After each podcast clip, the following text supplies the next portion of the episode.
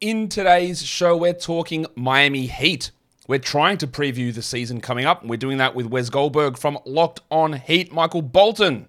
Thanks, Josh. It's Michael Bolton here, and it's time for another episode of the Locked On Fantasy Basketball Podcast. Let's get to it. Let's get to it, indeed. You are Locked On Fantasy Basketball, your daily fantasy basketball podcast part of the Locked On Podcast Network.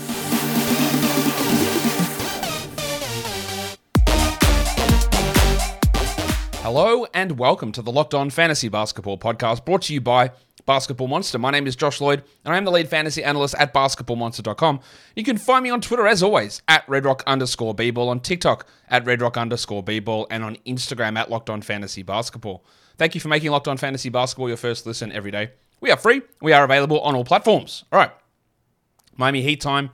Lots to talk about with them. Quickly, though, we are still doing the week one applications or expressions of interest for the Fantasy Basketball International Locked On Fantasy Basketball. Why do I keep calling it Locked On Fantasy Basketball? Locked On Fantasy Basketball World Cup. Biggest fantasy basketball contest in the world. 48 different divisions, 12 teams. There's a link in the show notes. There's a link in the description of this video. Yes, I know some people go, oh man, what's this quiz? Why do I care about your other sports teams? It's just something fun to do. Right, that's that's all it is. There'll be another entry next week for people as well. I'm going to fill 24 of these leagues over the next two weeks. A different entry form slash quiz next week as well. Don't stress if you got questions wrong. The average score is three out of seven. So if you got around that, don't worry about it. It's all good and we'll get as many people into this as we possibly can. So if you are interested, drop a uh, drop an drop an entry in the form that is below. We might as well get in though now and talk Miami Heat. Wes, welcome back to the show. Thanks for having me. It's good to be here to talk Miami Heat. Now, we could have waited and waited and waited to do a Heat season preview, and we could probably do another one in two months' time. But honestly, who knows what's going to happen with this squad because that's where we're at. And I'm sure you're dealing with that over at Locked On Heat because we just don't know what's going to be happening with this squad. We all, I guess, assume that Damian Lillard is going to be a part of this team, but will it be in August, or September? February. Like it's a massive holding pattern.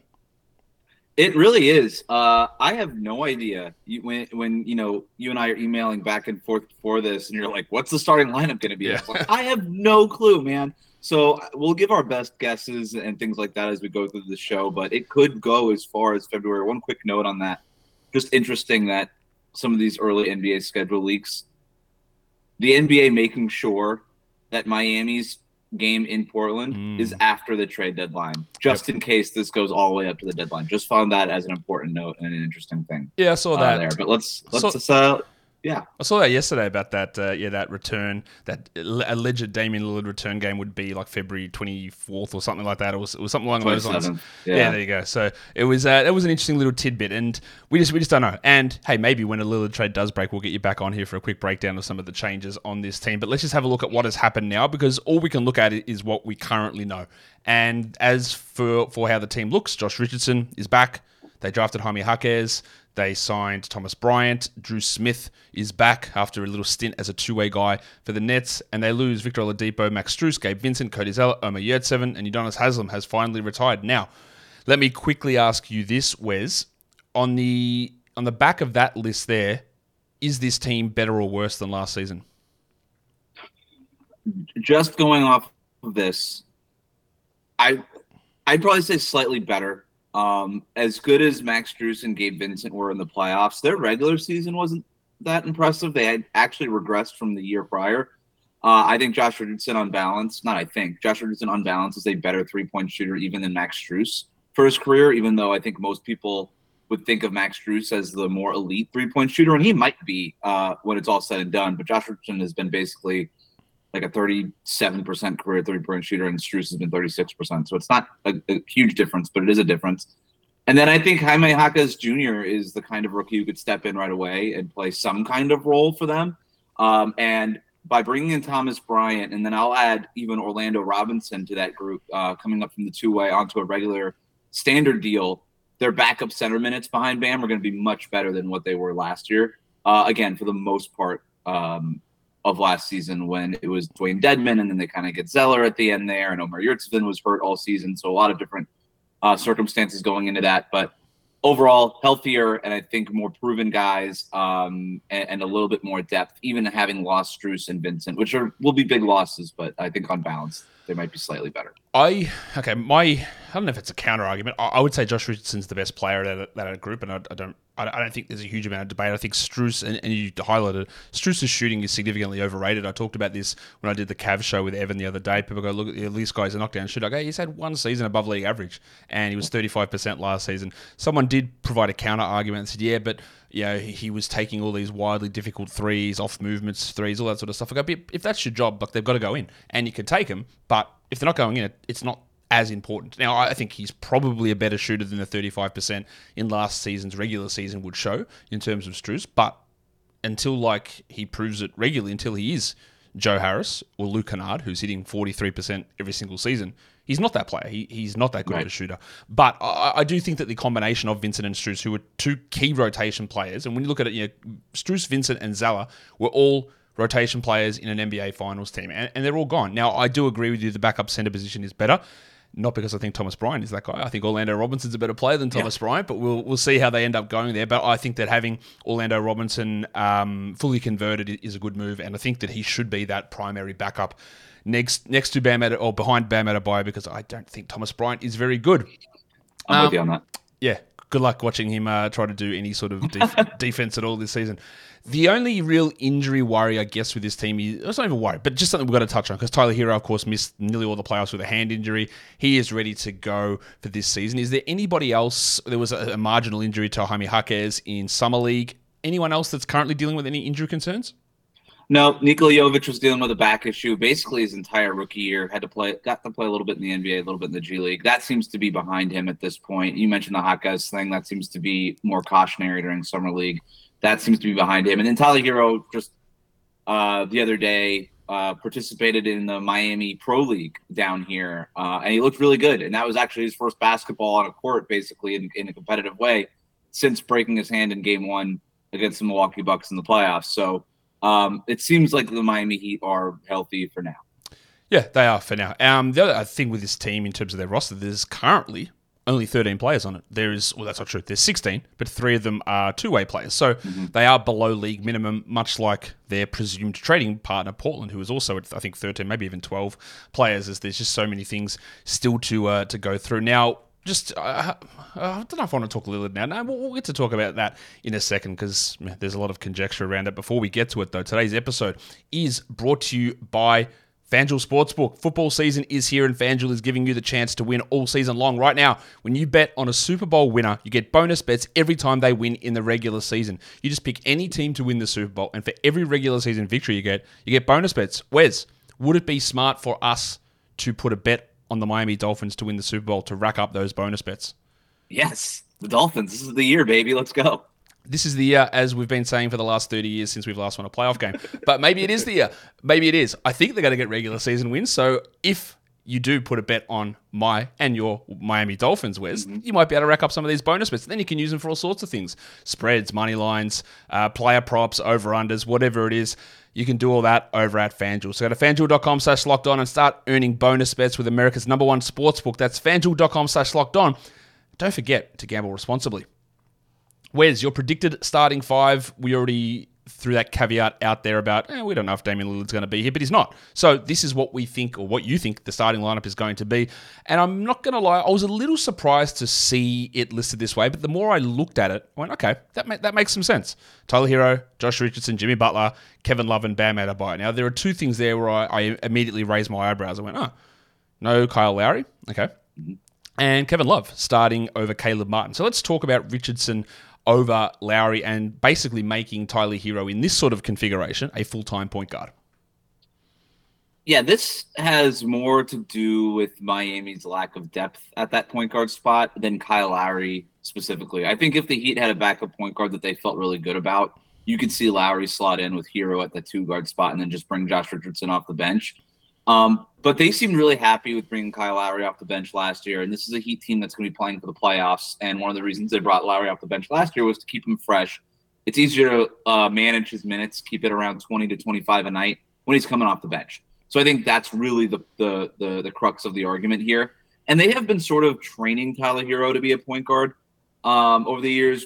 There was that experiment in his second year, and it didn't go very well. I think Mm-hmm. Tyler Herro, just as a passer, and that's what most Heat fans will point to. And I, my argument always is he's gotten a lot better since the second year in terms of just playmaking and passing and these things. I think he'd be ready for the pseudo point guard role because if we're being real about it, Bam Adebayo runs this offense. Jimmy Butler runs this offense, right? Like the offense goes through those guys.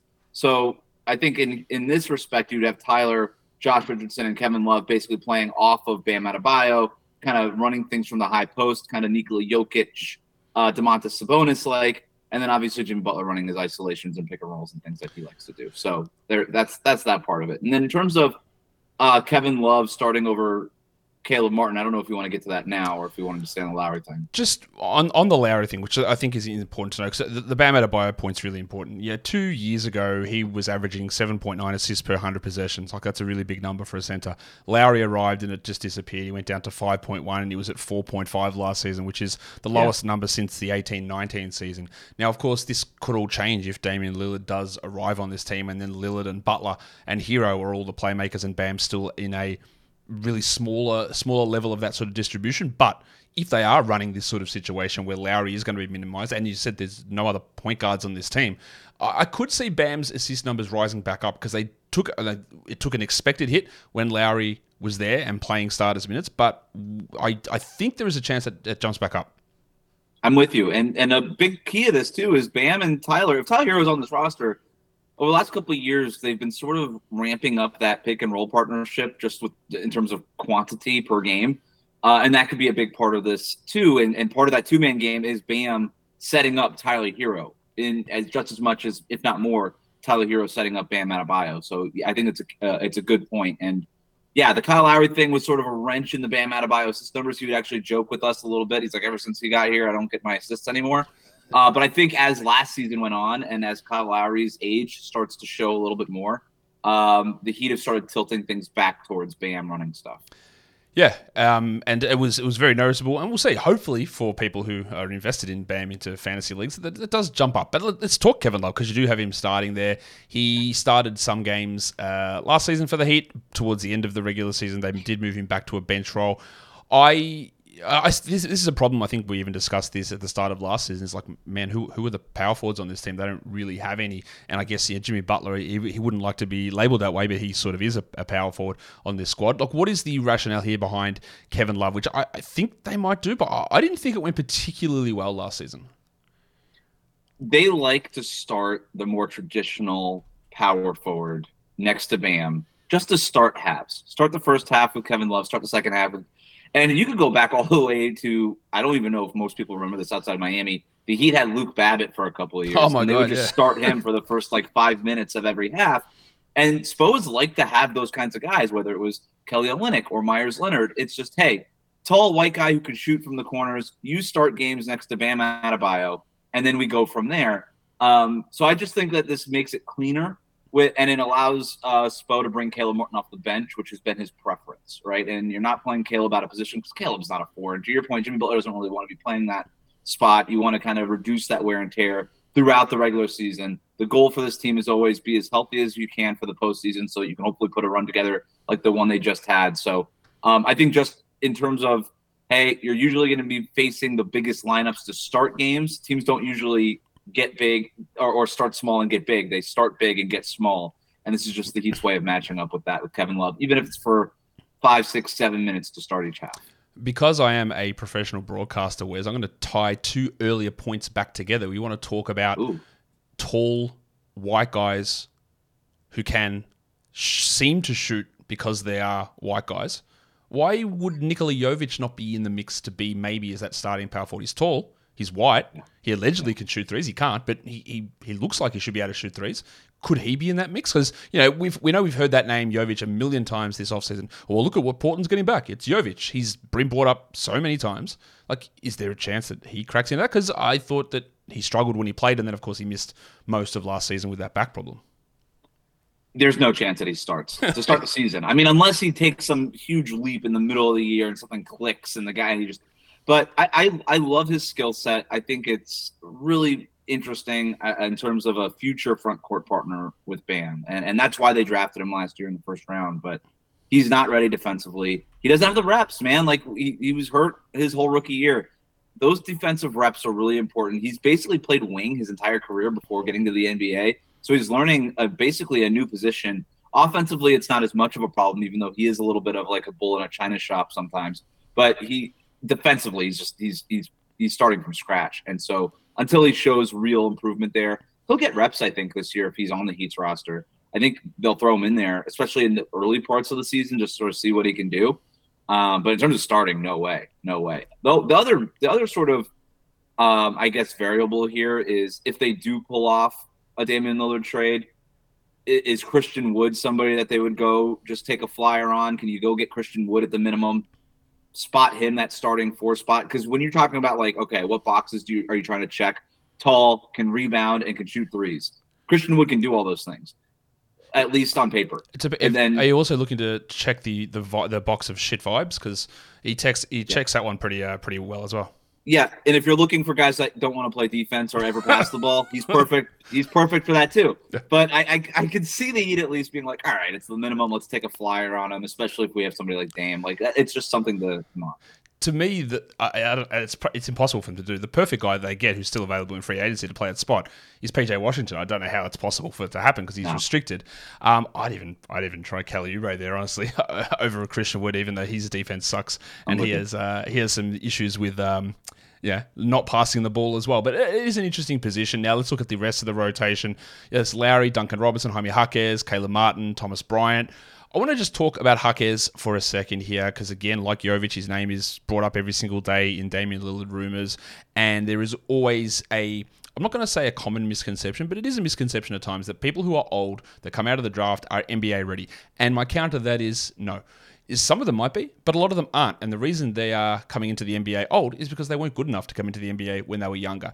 Jaquez is a solid enough player who has some solid enough moments. He can be an okay guy, but I think that we we overestimate the fact that well he's had all this extra experience so he's going to be ready to play in the NBA when realistically the reason he didn't play in the NBA because he wasn't good enough at those early years to play in the NBA. Now I do think that given the lack of depth on this team as it currently stands, Jaquez will be a rotation guy. But what would be the expected role for him because he's not a shooter like he shot 32% from three across his college career. He's sort of a I don't even know what the right word is. It sounds like I'm shitting on him, but I'm not. But I, th- I think sometimes the expectations of him go go yeah. too, go too high. Uh, I think he's just a guy that just does stuff, little bits and pieces yep. of stuff without being great at anything and having certain issues that you can't extend him too far and there's no massive scalability. If you have to start him at a pinch, it's all good. And I think best case scenario, like if you got a career like a Caleb Martin, yeah, as a similar player next to him, if I he turn into that sort of a player, I think that's that's a pretty big win out of a Jaime Jaquez. I just think that some of the expectations need to be reset about what he's going to provide you bring up so many good points in that. And um, in terms of him just being a guy that could do stuff, it, it, sounds jokey, but it's true. And the Heat love dudes who do stuff. Like that's the that's the Heat kind of player. Like, can you are you a guy that could do stuff? Great, we like to do stuff here. Um, and that stuff might be diving for loose balls and fighting yep. for rebounds, just stuff. You know, setting a good screen, just stuff. Um, you're right about the shooting. It's 32% over his career the Heat do internally believe that that can trend upward with better looks. The Heat do as good a job as almost any team in the league in just generating good three point shots. Um, and they think that Jaquez could be a beneficiary of that. And that, I don't know, I don't think they expect him to start shooting 40%, but maybe that could trend closer to 35, 36% with some better looks at the NBA level. I think they that's sort of what they're betting on at least. Um, and, and to your point, like, yeah, he's 22 years old. He's as old as this guy and this guy that's been in the NBA for three or four years. It's like, all right, cool he still has never played in an NBA game. He's still a rookie. It doesn't matter how old he is. And so the expectations do need to come down. But there, in terms, the Caleb Martin comparison is a good one, and it's one that I've been making on the Locked On Heat show. It's like, okay, you want a comparison of what Jaquez could be? Think like Caleb Martin, but before the Caleb Martin breakout, in terms exactly, of being yeah. a rookie season, right? Maybe even like Caleb Martin's last year in Charlotte, maybe. You like know, you, you know who Caleb Martin's last year in Charlotte, or I think his first few months in Miami. I think he's more maybe he's Cody Martin, who's a le- less offensive focused Martin yeah. twin, but a very yeah. very solid wing defender who's got limited upside. And I think Caleb's similar in terms of limited upside, but Caleb's more offensive twin and Cody's more of the defensive. Maybe, maybe Jaime is like the Cody version. Maybe maybe that's that's what it is. But you're, you're right. I think he's Cody Martin. If if it turns into something more than that, that's fantastic, right? It's just an awesome, awesome experience if that is what There's gonna be nights. There'll be nights where he hit like he hits Yeah. like three or four three pointers, and you'll be like, "Wow, that's cool." And that's just gonna be that's gonna be bonus regular season November stuff, like whatever. Um, they just they needed another big body. He's a big body. You add him to the wing rotation. They were just so shallow in that regard last year, and they just needed a guy, a big guy who could do stuff, and and that's what he is. Going to talk about the young players on this team, but we've already spoken about it. There's only two guys on this roster under the age of 23. It is Jovic and it is Jaquez. Um, quickly, though, they just signed Justin Champagnie. Now, I know that their roster is currently barren. There's empty roster spots. There's no two ways available. But Champagnie, um, I thought showed he's not he's not the one that showed out as much as the as Julian did in San Antonio. But he is he. Have you heard anything about him or Cole Swider or the helmet Caleb Daniels, Drew Peterson, Alondes Williams? These are all guys they've just added to the training camp roster. Have you heard anything about you know who might be a favorite to get a roster spot there, like how that those guys are training? Because Champagnie is interesting to me. Champagnie is interesting. Um, the, he's kind of that toolsy kind of guy that the Heat like to take a, a flyer on. Whether you know you can go back to Caleb Martin, you can go back to Derrick Jones Jr. Like they like to try to find toolsy guys. Can we harness this and can we make something out of this? Um, Alondes Williams is another one. Uh, Caleb Daniels uh, and Cole Swider, Drew Peterson, who was part of their summer league program. These are all guys who their training camp means something. This is not just bodies to to bring to the Bahamas. You know, that's not what it is for the Miami Heat. Like, and I think their three two way spots are very much up for grabs. Uh, Dru Smith did not impress during summer league. Um, I thought Jamaree Bouyea did impress, but he's small, and there's just natural limitations that come with that. Um, and uh, Jamal Cain's no longer. Uh, Jamal Cain is on that two way contract, but he wants to get a standard contract. And if this Lillard trade happens and they have a roster spot available, maybe they promote him. So I think all three of these two-way deal contracts are up for grabs, and they're up for grabs by this group that we're talking about. Yeah, training camps can be very important for all those guys. Yeah, it is, and there are some interesting players. Interestingly, they're they're all basically exactly 24 years of age. Swider, Daniels, Peterson, Williams. They're all Yeah. They're all exactly the same age, around that same sort of area. And Cain and Bouyea are the, are the same age as well. Everyone is around that same uh, same mark. Um, how do you think that they treat this regular season? Because there's a couple of ways to look at last season. Is they were average to below average during the regular season. They blew the first play-in game. They sneak into the playoffs, and then they go on a historic run through the playoffs. So there's two ways to look at it. They can be like, man, we don't want that stress of the play-in again. We have to be better in the regular season, or they'll be like, ah, we can just take it easy and flip the switch during the playoffs, which. I'd probably lean against that second one because again, a couple of things go wrong and they're not even in the playoffs to make that noise. And a lot of people are just like, "Well, look, they, the regular season doesn't mean anything.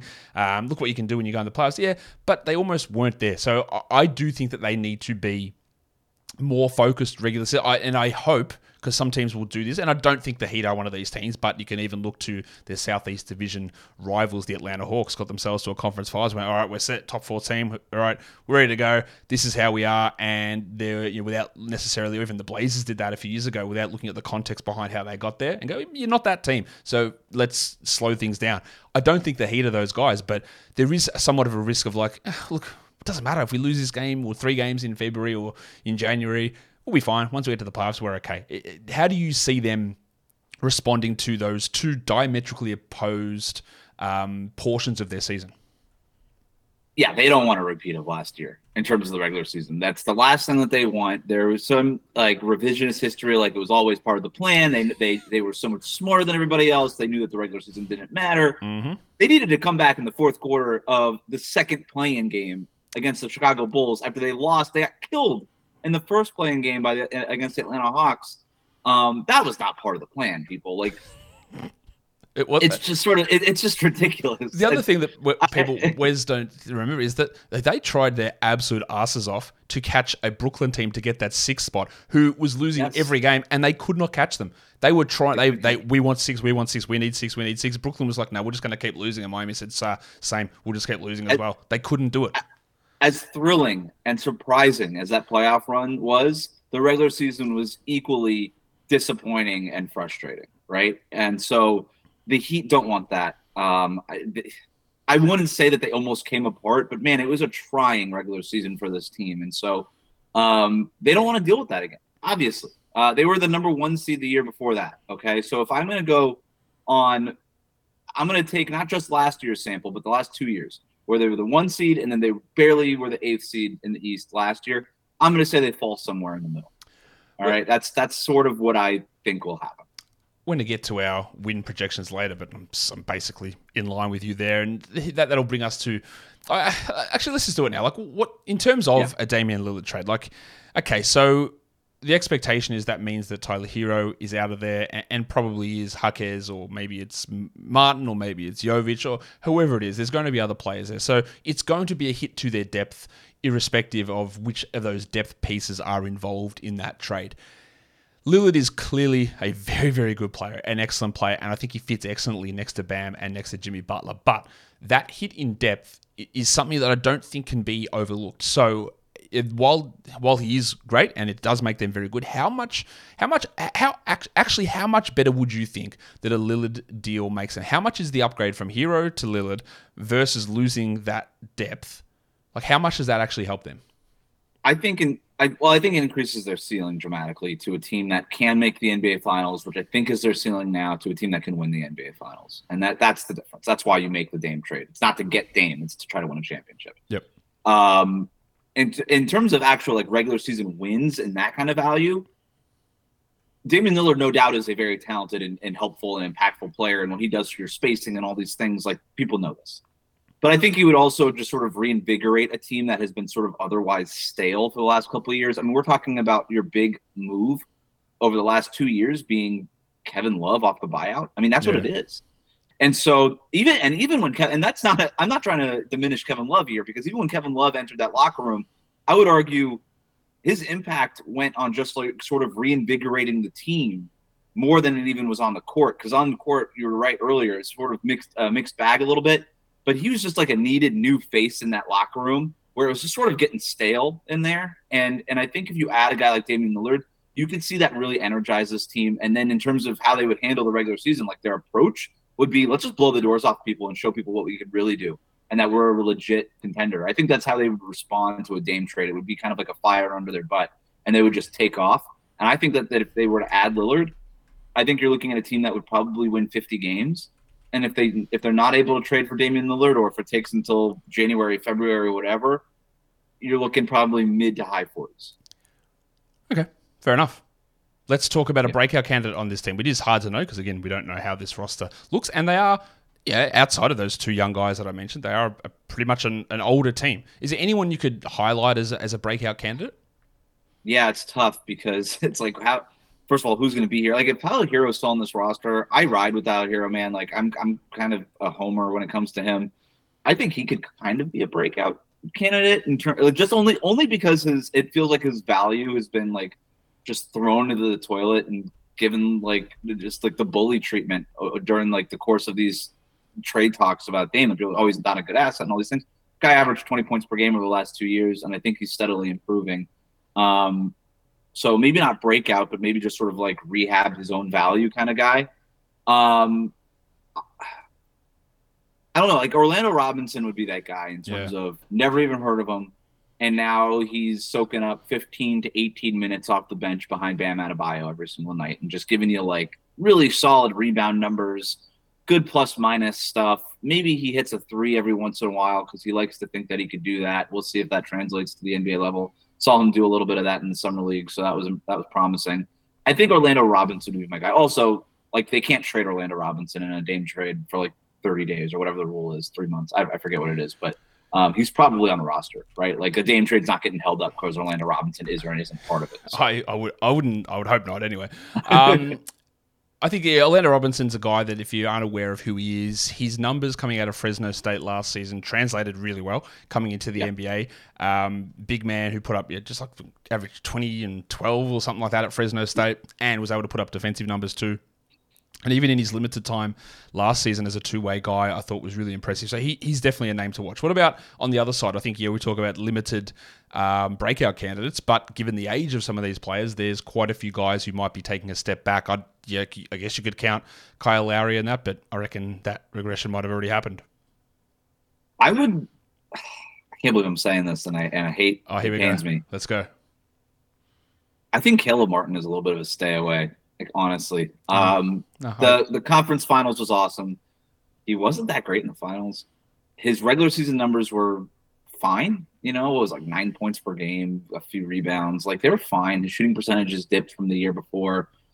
Uh, if you're expecting him to basically be like Eastern Conference Finals MVP type guy all the time, you're going to be really disappointed. I think he has value in a fantasy league. I think he's one of those guys that kind of can can trickle, like kind of tick a, a tally the box score in different places every single night, and, and kind of just give you a few things here and there. But um, if, if you're just if you're expecting him to be your breakout, I think you'll be like in your in your draft night steal and like, uh-huh, I got Caleb Martin. All these fools are are are, are going to be surprised. You're going to be disappointed.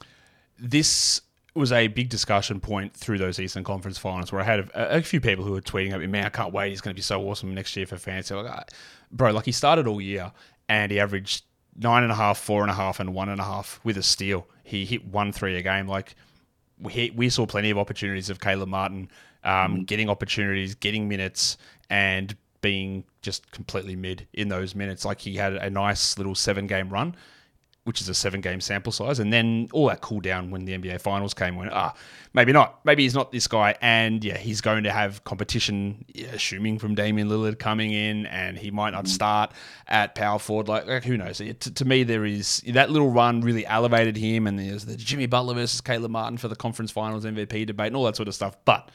In reality, he is who he is. He's a, he's a plugging role player who doesn't really have huge. Like that, that was really good upside, but you can't bank on that at all. And I think that level that level of overrating of Caleb Martin, I think, dissipated pretty quickly when we got to the NBA Finals. So I don't know if anyone's still hanging on to that. Maybe they are. We'll see. I was going to say who's the most likely trade candidate on this team, but that's what we've been talking about all all, uh, all day. It's clearly Tyler Herro, but it could be four or five other guys. If you had to guess, guess Wes, I'm not going to tell you, ask you to tell me a date. Is it does it happen before the season or during the season, if it's to happen at all? Dude, I don't know. I'm gonna if uh, if you want me to bet, I'll bet. I'll bet um like like like preseason would be my bet.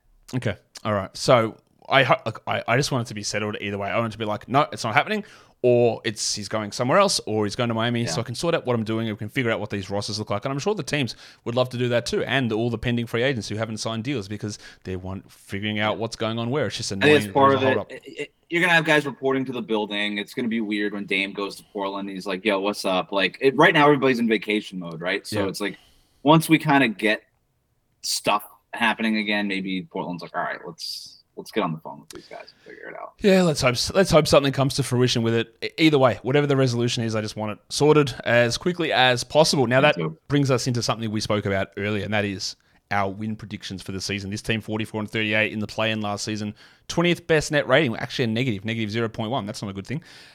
FanDuel's got them set at 48.5, which is obviously higher than last season. I'm guessing that they are pricing in a Damian Lillard arrival in that. At the moment, I've got them at 45 and 37 because I just can't price in a Damian Lillard arrival. And even if it does happen, maybe it is after the trade deadline and there's acclimate. Uh, like, who knows? I will adjust this if a trade goes down. You've got them at 49 and 33. So that's significantly better than where they were last season. Where is this just you thinking that opening night, Lillard's there starting?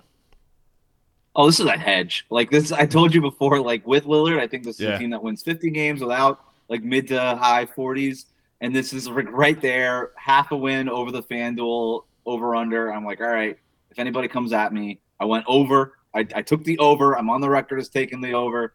Uh, this is the ultimate hedge. If they do go into this season and it doesn't happen to the deadline, like, had, do you see them being a better record team than last season?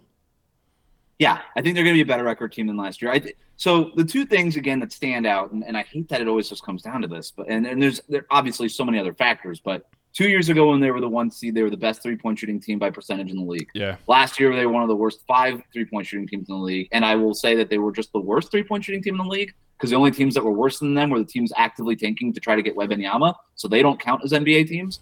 Uh, like they they went from first to last in three point shooting, and the difference was first place in the East to eighth place in the East. And if if they're just somewhere average from three point range, yeah, I, I think that they'll just be better, and I, I think their their net rating will be better. I think that their record will be better, and I think that an improvement of four, five, six games does make a little bit more sense. Let's let's play a game. Wes, let's play a Miami Heat grid game. It is Heat specific, and we are looking to match up Heat players that have played for the Heat and the Spurs, the Heat and the Bucks, the Heat and the Hawks, the Heat and the Wolves, and the Heat and the Clippers. And the last one is an All Star who made an All Star game while playing for the Miami Heat. Now, unlike the regular grid games, we don't have rarity scores to be able to go by because it's only you that's playing it. But the way we're going to score this and grade you against your other locked on hosts, and I will release all the grades at the end of all these team previews, is we look at the games played that they played for Miami and that they played for San Antonio, and I choose the lower of those numbers. So it might be 400 for Miami and 40 for the Spurs. That 40 is what counts, and I grade all those low numbers against each other on a scale of 0 to 100. So the player that's played the, the, the, the highest minimum game played gets the 100, and you get the player who played like one game for one of the teams gets a 0.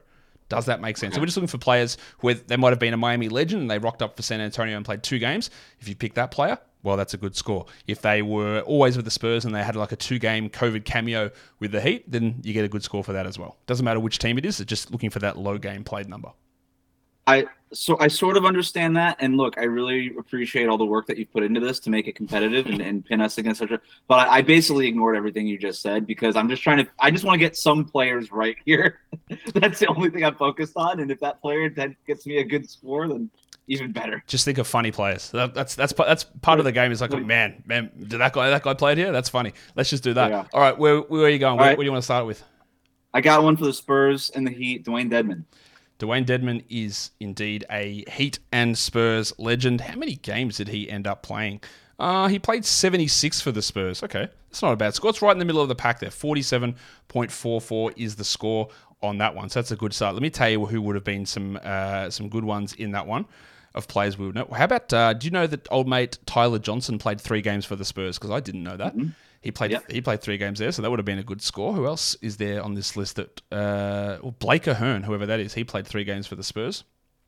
Um, there's not many other real great ones in this list, so that's, that's not odd. Obviously, Josh Richardson, who uh, played 63 games in his Spurs career there as well. All right, which other one are we going with now?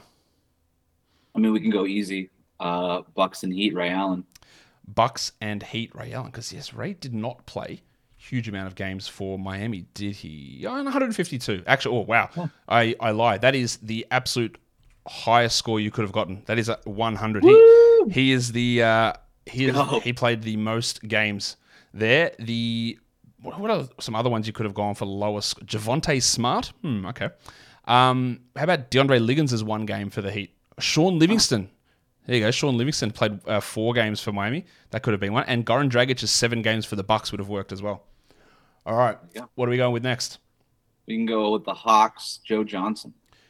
Oh, Joe Johnson, Miami. Wow. Okay, that is that is a good score because he only played. How many games do you reckon he played for Miami? What did he play that half year? Probably like uh, thirty games. Yeah, he played twenty four games for Miami. Yeah. That was was that around COVID time or was it after? I can't remember. No, it was before. Before. It was before. All right, so we've got Minnesota and the Clippers or the Heat All Star. What are we going to go with? All right, so I'm confused by the All Star thing. I'll, I'll explain it's that one. Too. Any Heat, like any Heat All Star. It's anyone who made an All Star game playing for the Heat, and then they are scored in terms of the best score you get is a player who's played the fewest games for the Miami Heat in their career. But they had to make the All Star game while wearing a Heat uniform. Correct. There are 10 players in history who have made an All Star game playing for the Miami Heat. And you want the one who has played the fewest career games for the Miami Heat. I could easily screw myself on this. Um. All right. Uh. Hmm. The pressure is on. I'm gonna go. I'm. I'm gonna. I, it's not the best answer. It's kind of a mid answer. Just give me Shaq. Just give me Shaq. That's a good filler there. Shaq. Shaq is actually where's a very good answer because that gives a score of 14.4 because he only played 205 games in his Miami Heat career.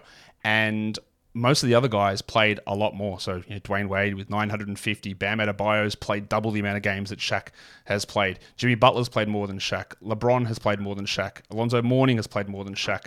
The only player who's played fewer games for the Miami Heat who was an All Star while playing for the Heat is Anthony Mason. So Shaq was actually oh. your second best answer there. There we go. Boom. All right. Great. Wolves and Clippers. The Wolves are really throwing me, man. Um, I feel like this this one's. I feel like there's an obvious one here, but with the Clippers, I could go. um Clippers. There is 35 players in history that have played for both of these squads.